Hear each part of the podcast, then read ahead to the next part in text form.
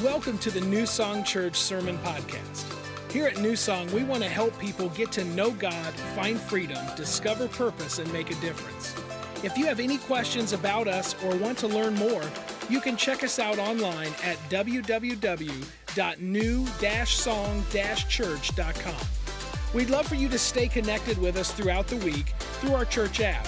It's free and available wherever you download apps. Just search keyword New Song. And now, check out our message of the week.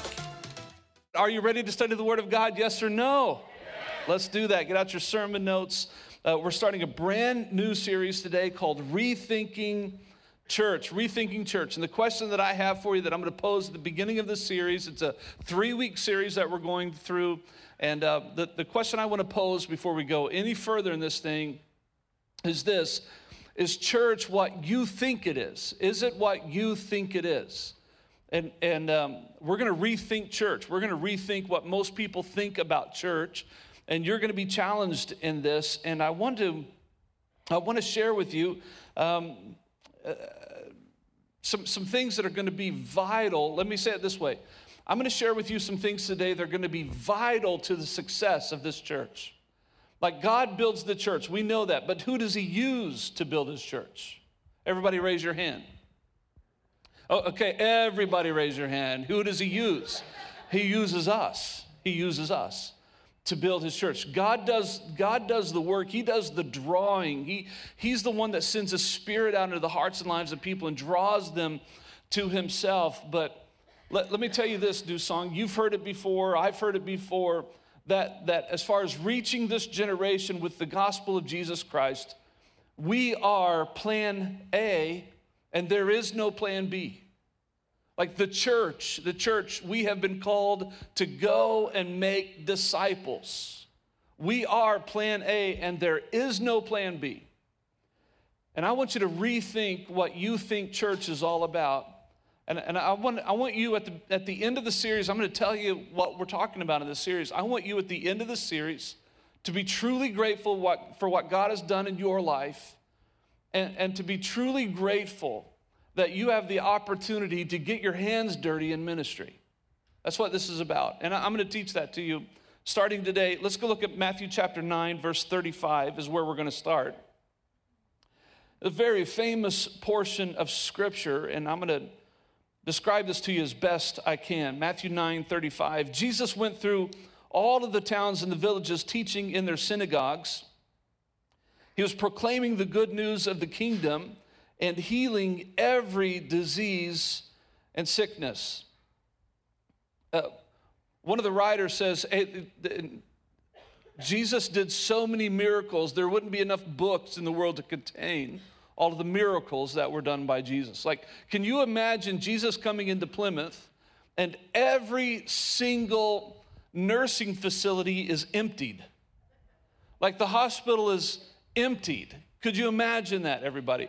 The Bible says that Jesus went to towns and villages, and everyone who was sick, who was afflicted, they received deliverance. Isn't that amazing, everybody? That's how big Jesus is. So if you're going through something, can I tell you, Jesus, He loves you, and He's going to do the miraculous on your behalf. He is going to touch you. He, he loves to deliver His people. God loves to deliver His people. And so call upon the Lord. When He hears you, the Bible says, when you call upon Him, He hears you and He delivers you. That's, that's the Bible speaking, not Justin. So my question is, are you going to believe that or not? Well, as for me, I'm going to believe that. I'm, I'm going to I'm going to I'm going to call upon the Lord so I can see His deliverance in my life. So every disease and every sickness was healed. Verse 36.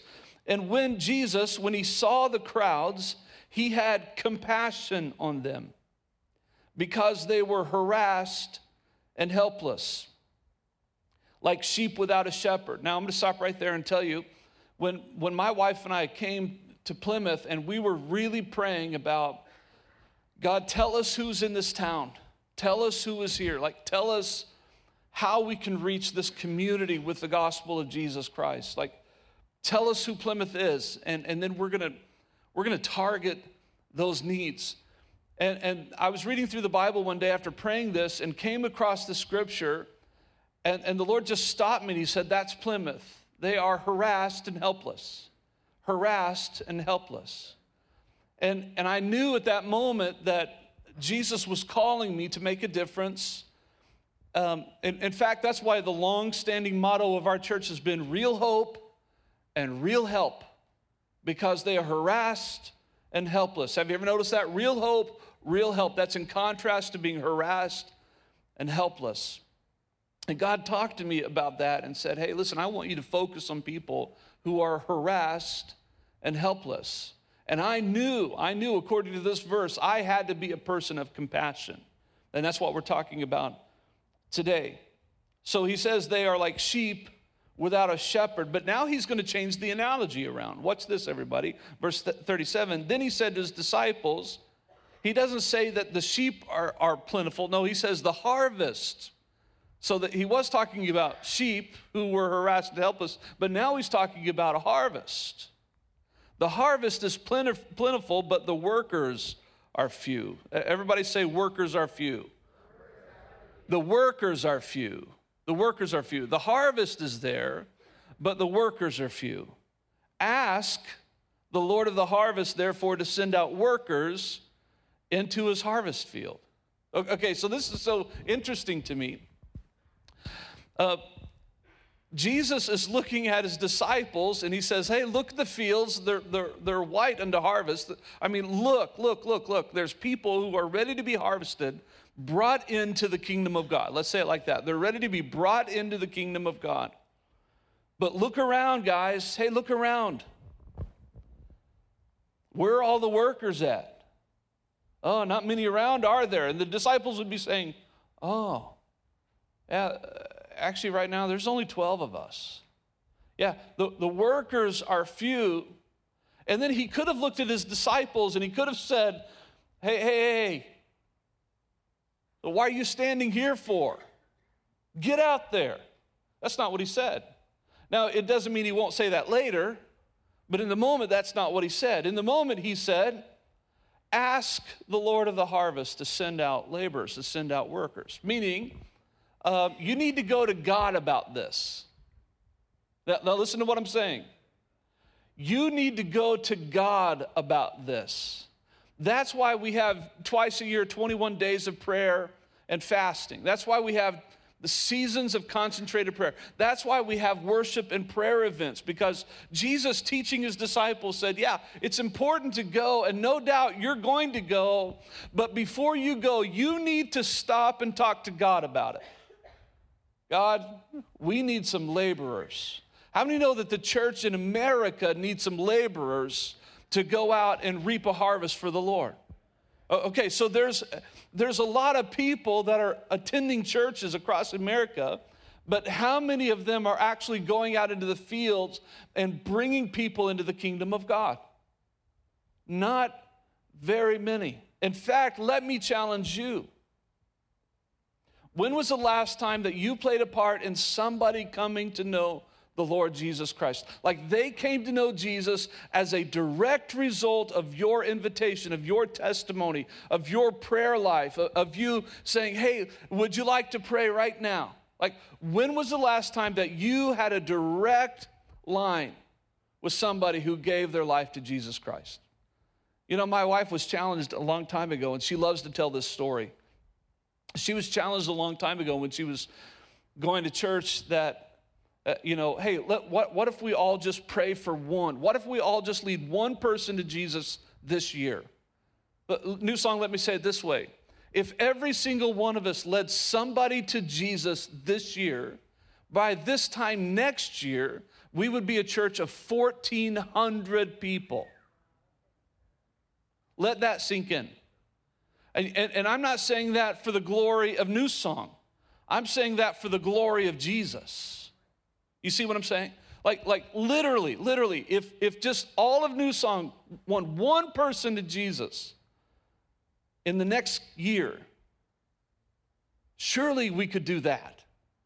Surely we could invest our life into one person. Then this church would grow to 1,400 people. And then what if those 1,400 people just made a decision to, to lead one person to Jesus the year after that? Well, this church would be 2,800 people. Do you see how this thing could boom?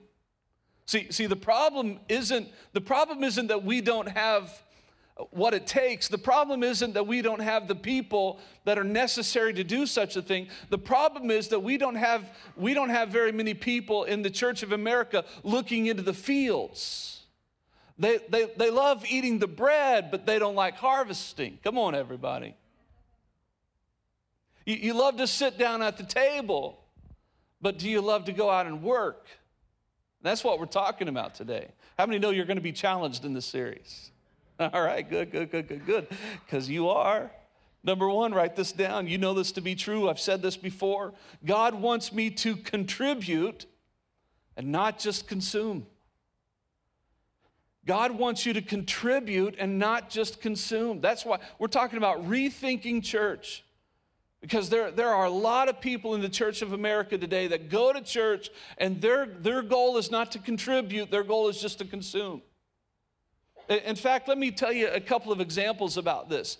If you go around telling people about our church and how good our church is and, and all the things that our, our church does, you're like, man, um, you, you, know, New Song is just a great church.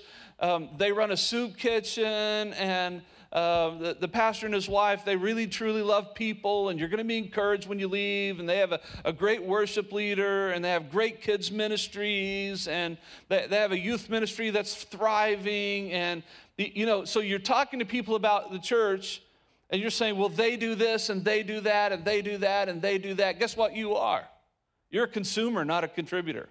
Because if you're a contributor, you're going to say, oh man, we love New Song, or you're going to love New Song because we have a soup kitchen, we have great ministries available, we have, we enjoy. God is doing this for us. You see the difference?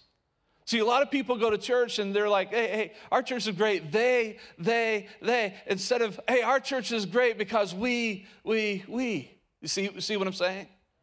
Like, God has not called you just to consume. Now, do you need to be fed? Absolutely. If you didn't need to be fed, I wouldn't be up here every week doing what I'm doing. I, I, wouldn't, be, I wouldn't be studying the, the way that I study for Sunday mornings if you didn't need to be fed. I, I have no problem with people coming to church and saying, Hey, I'm hungry for the Word of God. Teach me the Word of God. I'm hungry for the presence of God. Let's worship the Lord together. I have no problem with that whatsoever. But if you come to church with only a consumer mentality, you need to pray that God would give you eyes to see the harvest. You need to pray about that. God, I'm, con- I'm consuming, but I'm not contributing. Let, let me give you some a, a, better example of that. Now, you know, last week, if you were here last week, we had uh, the five levels of participation. I told you I would give you the results about that this morning. I'm going to do that right now. The five levels of participation in the church. The, the first one, of course, was somebody who's just totally disengaged. They are just disengaged. They have no interest whatsoever. Out of all of the people that attend New Song, that number is 4%. That, that's a pretty high number, 4%. And by the way, I am not bothered by that at all. I wish it was far greater than that. I, I wish it was 20%. Because if people are here saying, you know what, I have no interest in Jesus, but I'm here anyway, how many know God can do something in a moment like that? God can do something like that. Then, then the next number was desires, people who really I mean, they have a desire to follow Jesus, but they've never made a real, true commitment, or maybe they've, they've prayed the prayer, but they're not really involved, they're not really serving, they're not really growing, they're not really praying, they're not really reading their Bible, they're not really witnessing to people. Like the desire is there, but there's been no follow through. Everybody, what, listen to this the number for that is 21%. 21% of New Song just have a desire, but have never gone the distance with it. The next one, dedicated, meaning, oh, okay, I've gone past desire. I'm, I'm dedicated. I, I, I love the things of God, I'm not going to go backwards, but I still have some secret sins. I've never really taken off the mask. I, I don't really give generously and joyfully to the work of Christ. Like I'm not giving tithes and offerings. I might be the guy that just throws $20 bill in the offering every week. I, you know, I'm, I'm a consumer. I'm not really a contributor that, that dedicated. Those, that, that number here at New Song is 44%. 44%. the, the discipled, the, the ones who are just who are really followers of Christ. They're not going back. They're, they're faithful in small group ministry. They're faithful in giving tithes and offerings. They're, they're probably working, uh, you know, on, on Sunday mornings. They're kind of serving their church body and they're doing their best. But if you were to ask them, do you know your real purpose in life? And are you living that to the fullest? They would say, you know, I'm doing my best, but I'm not really totally there yet. I'm still, I still have some questions about what I'm really called to do. And in the meantime, I'm just serving. That number is 20, uh, 22%. 22%. And then the doer, this is the one who, who does all of those things, but also knows his or her purpose and is living it out. I mean, laying down anything that would keep them from living out the purpose that God has for their life. They've discovered it, they know it, they're serving in it, and everything else takes second place to doing the will of God. The doer in the church is 8%. 8%. Now, let, let, me, let me break this down for you as it applies to being a consumer and not a contributor. You ready for this? Out of those who just have the desire, out of those who just have the desire, and and those who are dedicated like okay i'm not going back but i have these secret sins. I'm not really faithful in giving. I'm not really faithful in serving. I'm not really faithful in witnessing. Yeah i pray every now and then but i don't pray enough. I read every now and then but i don't i definitely don't read enough. I'm not really faithful in, in devotions like i know i should be. I'm not really faithful in prayer like i know should be. If you just take those two categories new song out of everybody that's here today 65% would be in that, those two categories, one of those two categories. How many know that we have some growing to do?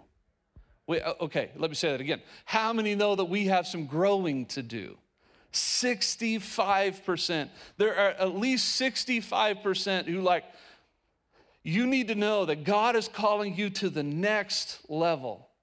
He's calling you to, to something deeper, something more rich. He's calling you to intimacy with Him, to real, true commitment in Him. He's calling you to give, to give not only of your treasures, but your, your time and your talents, and to do that joyfully, to lay down your life for the, for the sake of the gospel. Like He's calling 65% of our church, in fact, all of us, but 65% of our church you need to be challenged in this area. Like, go deeper. Do, do you not have regular time with God? Well, make time. Do, do you not really regularly read your Bible? Well, then make time and do it. And if you say, Well, I don't even know where to start, well, we'll talk to us and we'll help you. We'll give you resources, we'll give you ideas, we'll help you out as best we can. But I'm challenging you, New Song. And I, I really believe the Spirit of the Lord is challenging all of us. Let's not just be consumers, let's be contributors. Because if we all contribute, this town will be turned upside down with the good news of Jesus Christ. So, to do that, you say, okay, I'm ready for that. I'm ready to, to take the challenge. I'm ready to start contributing. I'm ready to start investing in people. I'm ready to start learning my purpose and serving somewhere. Where do I start first? Well, the, Bible says pray. We'll pray for what? The thing that I would tell you to, to, do is go back to this portion of scripture, learn from Jesus who saw the crowds and had compassion on them because they were harassed and helpless like sheep without a shepherd. So, my question for you today then is do you have compassion? And I've told you that story. In fact, even last week, I told you a story how I just I just become desensitized to everybody's problems. Like my phone was ringing all the time, and hey, I've got this going on, and I've got this going on, and it's bad, and it's bad, and it's bad, and it's bad. And, and when people were talking to me, like, oh, okay, well, you know, I, yeah, I, I hear you. I got, yeah, you're not the only one. Yep, no, yep, there's lots of people dealing with that. And I lost my compassion for people, and I prayed. I said, God, I need compassion. I have lost it. And, and God overwhelmed me with compassion. I mean, He just, like I have it again, everybody. I, I have compassion in my life. Let me tell you what compassion is. In fact, number two, you can write that down. To do that, you've got to possess compassion. I mean, compassion is, an, is a must. Compassion in the Greek means this to be moved, it, it literally means this to be moved in one's stomach with pity. Like, like when you see somebody, you're truly grieved at what they're going through. Like something inside of you says, Oh, that's not right. Oh, compassion, to be, to be moved in one's stomach, like, like so moved that you feel it physically. To be so moved in, with pity, with, with, with wanting to help, with the pain that they're going through, to be so moved that you feel it physically. When was the last time that that's happened for you? Now, I told you that story, and it goes to prove I've told you the story before that when I prayed for compassion, I would literally, in fact, within a day or two, I was at McDonald's and this family came in, and, and I just started to cry. I mean, I was moved physically. And that, that's a pretty good sign that, that the spirit of compassion has come upon you. When you start crying for somebody that you don't, you don't even know, it's just that the Spirit of God showed me what was happening in their life, and I was moved. I had never seen them before, but I was moved. That, I'm talking about compassion that comes from God, godly compassion. Number three, write this down. That my need, the need that we have today, my need, your need, is to feel compassion because of their need. My need is to feel compassion because of their need. That's what God is calling me to. When I say, hey, let's pray for compassion together, what it means is I have a need in my life to feel compassion because of someone else's need. I have that need. Uh, Tommy Barnett, one of my favorite pastors in all of, of America, Pastor Tom, Tommy Barnett, guy, that guy's a maniac for Jesus. Uh, Pastor Tommy Barnett, he, he preaches this sermon and he writes it in his books The Need That I Need. The Need That I Need. Like you say, well, I don't, I, I don't want to have any needs. Jesus said he's going to supply all of my needs. Well, I'm not talking about those needs. I'm talking about the need that you need. That when you see somebody else who's in pain, who's suffering, who's down and out, who, who has no hope, they're, they're helpless, they're harassed, that, that we get to the point loving Jesus so much, being so full of the Holy Spirit, that we see their need. That we that we're sympathetic and empathetic towards their need, their need. How do we do that? Number four, write this down. You need to know this then compassion is a work of grace in our hearts, not from works, but from prayer. I, am going to say it like this, everybody. If you're truly to have godly passion, then compassion must come from God. If you're truly to have godly compassion for somebody else, then godly compassion obviously has to come from God. Like, let, let, me say it this way you don't have the ability in yourself to develop your own compassion for somebody else. You don't have that ability. You don't have the ability to will compassion inside of you. You don't have that. So, what do we do? We've got to pray. That's why Jesus looks at his disciples and says, Hey, guys, look at the harvest. It, it, it's, it's white into harvest, but there are no laborers. Ask the Father. Ask the Father to give laborers, to, to produce laborers. Why? Because it has to come from God. It has to come from God. You don't have the power to, to produce compassion. How many know we need to pray more? We need to seek the Lord about this.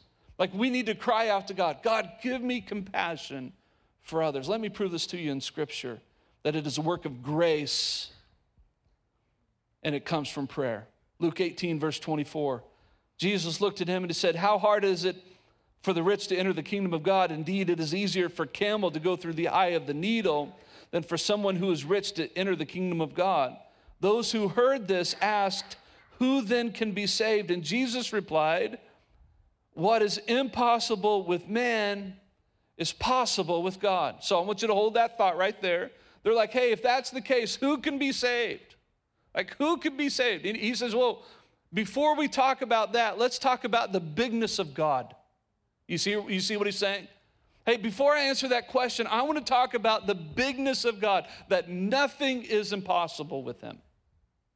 Like what's impossible for man is never impossible for God. I, I, we're going to come back to that in a second. Now let's look at Acts chapter 1, 7 and 8. He said to them, It is not for you to know the times or the dates the Father has set by His own authority, but watch this you will receive power when the Holy Spirit comes on you, and you will be my witnesses in Jerusalem and all Judea and Samaria and to the ends of the earth. So, when will you be a witness? Let me say it this way When are you going to be a harvester? When are you going to be a laborer for the Lord? Let me, let me answer that for you. When the Holy Spirit comes upon you. When the Holy Spirit comes upon you. Listen, everybody, you can't do that on your own. You can't do that on it. It has to be a work of the Holy Spirit. Are you getting what I'm saying? Okay, let's look at the next one Philippians 2 1 and 3. Therefore, if any if if you have any encouragement from being united with Christ, if any comfort from his love, watch this everybody, if any common common as in multiple people, if any common sharing in the spirit. How many know that the spirit of the Lord is in this room right now? And how many know the Spirit of the Lord, if you are a believer in Jesus Christ, the Spirit of the Lord resides in you? How many know that? Okay, so we have we have a common sharing in the Spirit. If any tenderness, and what's that word? And compassion. Why do we have tenderness and compassion? Could it be a result of the Holy Spirit being in us? Come on, everybody. There it is. Then make my joy complete by being like minded, having the same love, being one in spirit and of one mind. Do nothing out of selfish ambition or vain conceit. Rather, watch everybody, in humility, value others above yourself. So, how do you get to the point that you value somebody else above yourself? It has to be a work of the Holy Spirit. It has to. That's why we have to spend more time in prayer. That's why we have to invite God in every single day. And I'm not saying, uh, you know, every single day inviting God in, like, Dear Jesus, I'm a sinner, come into my heart, forgive me of all my sins. I'm not talking about that. I'm talking about when you're in the presence of God in your prayer closet and you say, Father, I want all of you. I want all that you have for me. Holy Spirit, fill me. Because I want to be the man and the woman that you've called me to be. I want to be the person that you've called me to be, and I know I need you. And I know that the compassion that I'm going to have in life comes only from you.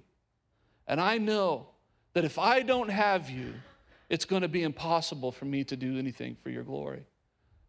But with you, God, nothing is impossible. With you, God, I'm going to see people delivered. I'm going to see people saved. I'm going to see people come into the kingdom of God as you use me as a laborer. You're like, well, Pastor, that, that's going to be a lot of work. Yeah, I'm not going to lie. It is. Pastor, that's going to be inconvenient. Yeah, yes, it is. And if you have those thoughts, like, Pastor, that, that's going to stretch me. I'm going to have to talk to people, but I'm, I'm an introvert. That's going to stretch me. If you're having those thoughts, can I tell you it's proof that you need more of God? Because there's a place in the Bible where Jesus is telling his disciples, hey, you're going to get in some situations you're not going to know what to say, but don't worry about it. The Holy Spirit will come upon you, and you're going to speak exactly what the Holy Spirit tells you to speak. How many know we need more of the Holy Spirit in our lives? We need to pray. We need to pray for compassion. We need to pray for an infilling. We need to pray for the presence of God. We need to think about this thing, everybody, and make a decision. I'm not going to just consume, I am going to contribute. And it is a work of grace that comes through prayer.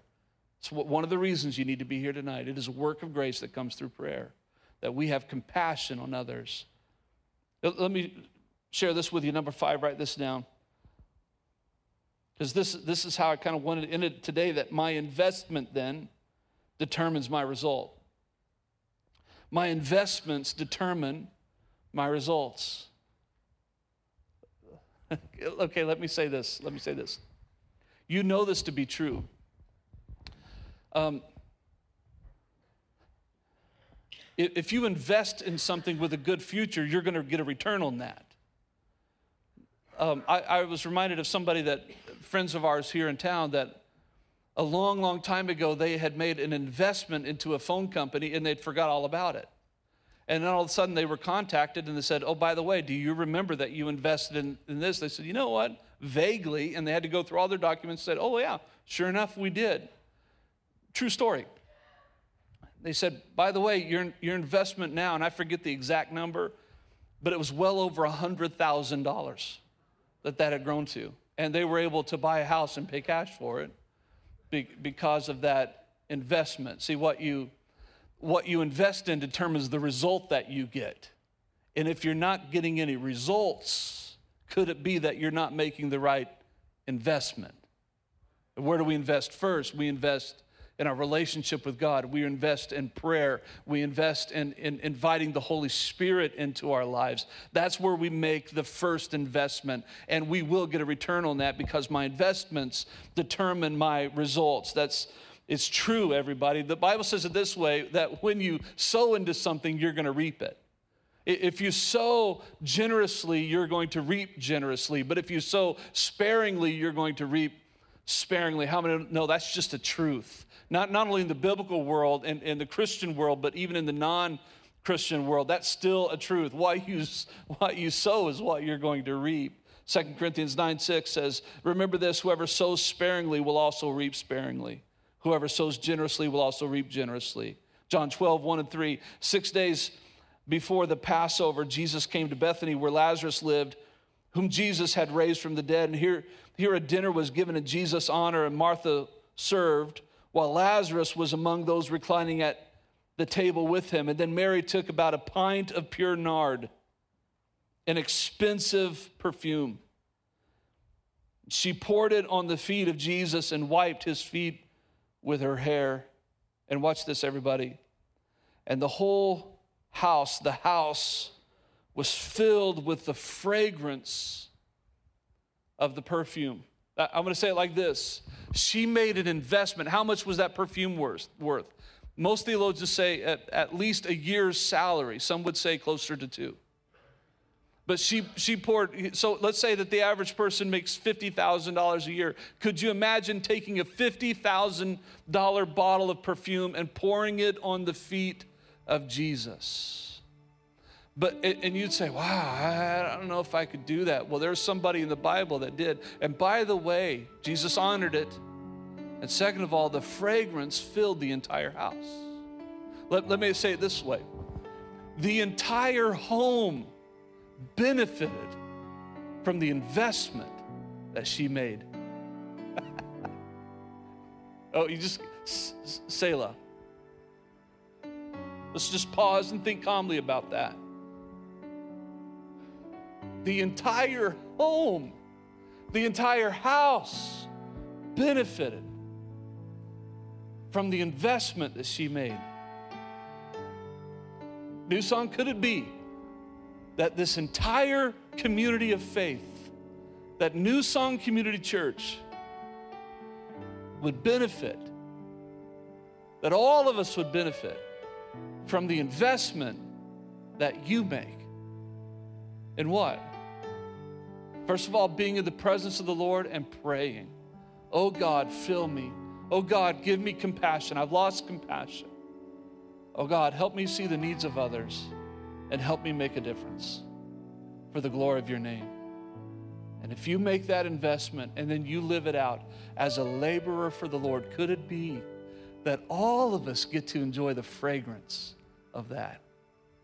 That all of us get to see the result of your investment. And we all, the Bible says in places that, then we all get to praise God together, like in one accord and unity, praising God together for your willingness to have compassion on somebody else. But what we need to do, everybody, is we need to move from sympathy to empathy. To, to be sympathetic, if somebody were to pass and let's say that you have a coworker they pass away, you write a letter to the family, a sympathy card, and you say, I, I know you're in pain. I am too. I'm praying for you today. Sympathy is when both of you feel it. When, when we both have, I know what you're going through. I'm going through it too. Empathy is different. Empathy is the, the, capa- the capacity to put yourself in the shoes of someone else even when you don't feel a thing. You decide to put yourself in their shoes, to realize what's going on around them, what they're dealing with, and all of a sudden it hits you. Oh, I didn't know. I didn't know. I'm sorry, I didn't know. Have you ever had that conversation with somebody? When they explain to you what their life has been like, and for a while you were sympathetic, but all of a sudden they told you exactly what they were going through, and even though you've never gone through that before, you look at them and say, I'm so sorry, I didn't know. I didn't know you were feeling that way. I didn't, I didn't know. All of a sudden now you're empathetic because you've decided to look at their situation not from your angle, but from their angle. And can I tell you a new song? A lot of times, like we were saying last week, somebody comes up and says, Hey, we're going through this, could you pray? And you're sympathetic. You say, Yeah, I'll pray. But can I tell you to go past that? Go to the point of empathy. To say, Well, what would it be like if that were me? So, you know what I do? This is true. This is true. I, I teach my staff this. I haven't said this to them for a while, but they're hearing it today. I've told them when somebody comes and they give us a bad report, one of the best things that you could do, if they say, hey, hey, listen, pray for my child. My child is just rebelling against the things of God. And a lot of times it's so easy to be sympathetic, like, oh, yeah, that's got to stink. I'll pray for you. No, let's, let's go past that.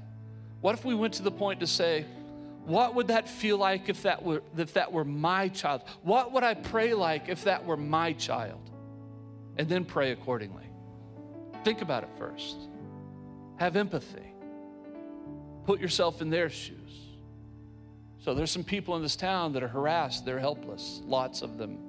In fact, can I say this? Thousands of them that are harassed and helpless, and they need they need a man and woman of God to rise up with compassion in their hearts, being full of the Holy Spirit, willing to make a difference.